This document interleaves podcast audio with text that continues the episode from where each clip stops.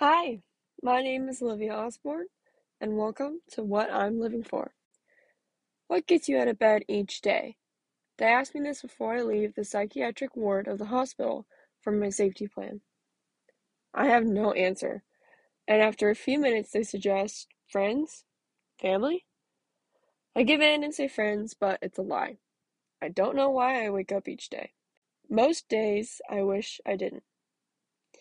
This podcast is about my life as a 22 year old white cis straight woman with a lot of privilege and a lot of pain. For whoever is willing to listen, truly listen, I'll take you through a journey of my past and present while simultaneously trying to find the answer to the question what gets you out of bed each day?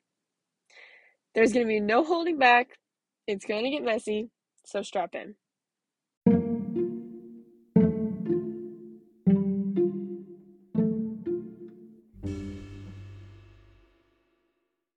So, here's a snippet of what this podcast might sound like.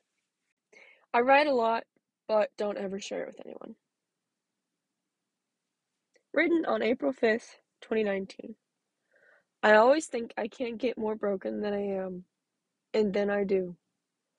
Life never stops. There are no breaks, ever. So, what you just heard, like I said, is some of my writing from when I was 18 years old.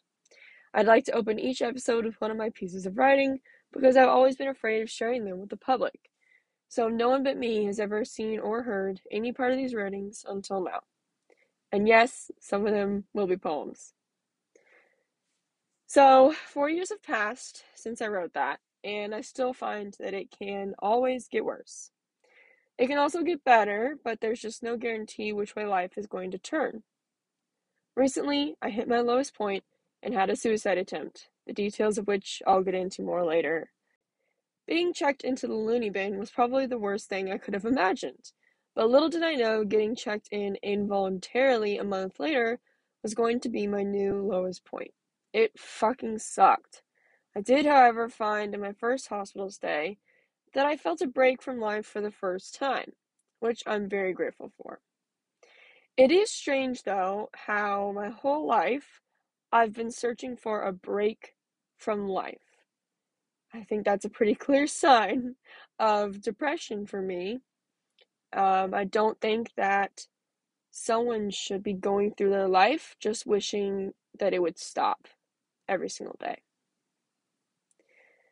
I still wouldn't say I recommend going to the hospital because I don't wish for anyone else to be in the same terrible mental state that I was. Of course, if you need to, I highly suggest you look up one or ask your therapist for a suggestion of a trustworthy hospital. It was really eye opening and humbling to see that I was just like all the other, quote, crazy people in there, and yet I appear to be so, quote, normal to all of my friends and family. I think that I'm definitely a highly functioning person with mental illnesses, and if you know what that means, you know it's not always actually a good thing. It won't all be serious, though. One of the purposes of this podcast is to stop hiding and shaming mental illness and to start really bringing to light and talking openly, honestly, and jokingly about, quote, very dark topics.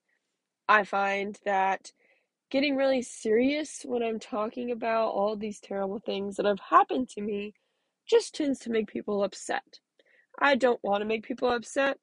I just want to make sure people understand who I am. So I hope that if you're capable and have the mental space, you will listen to my shit show and follow along through my life. You might find you relate to me. Take comfort in the fact that you are never alone. You might find that you don't relate at all.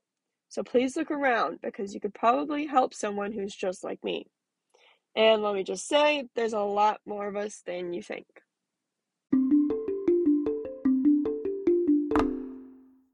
Thank you so much for listening to the trailer for my podcast, What I'm Living For. Again, I'm Olivia Osborne, and I hope you follow along in my journey.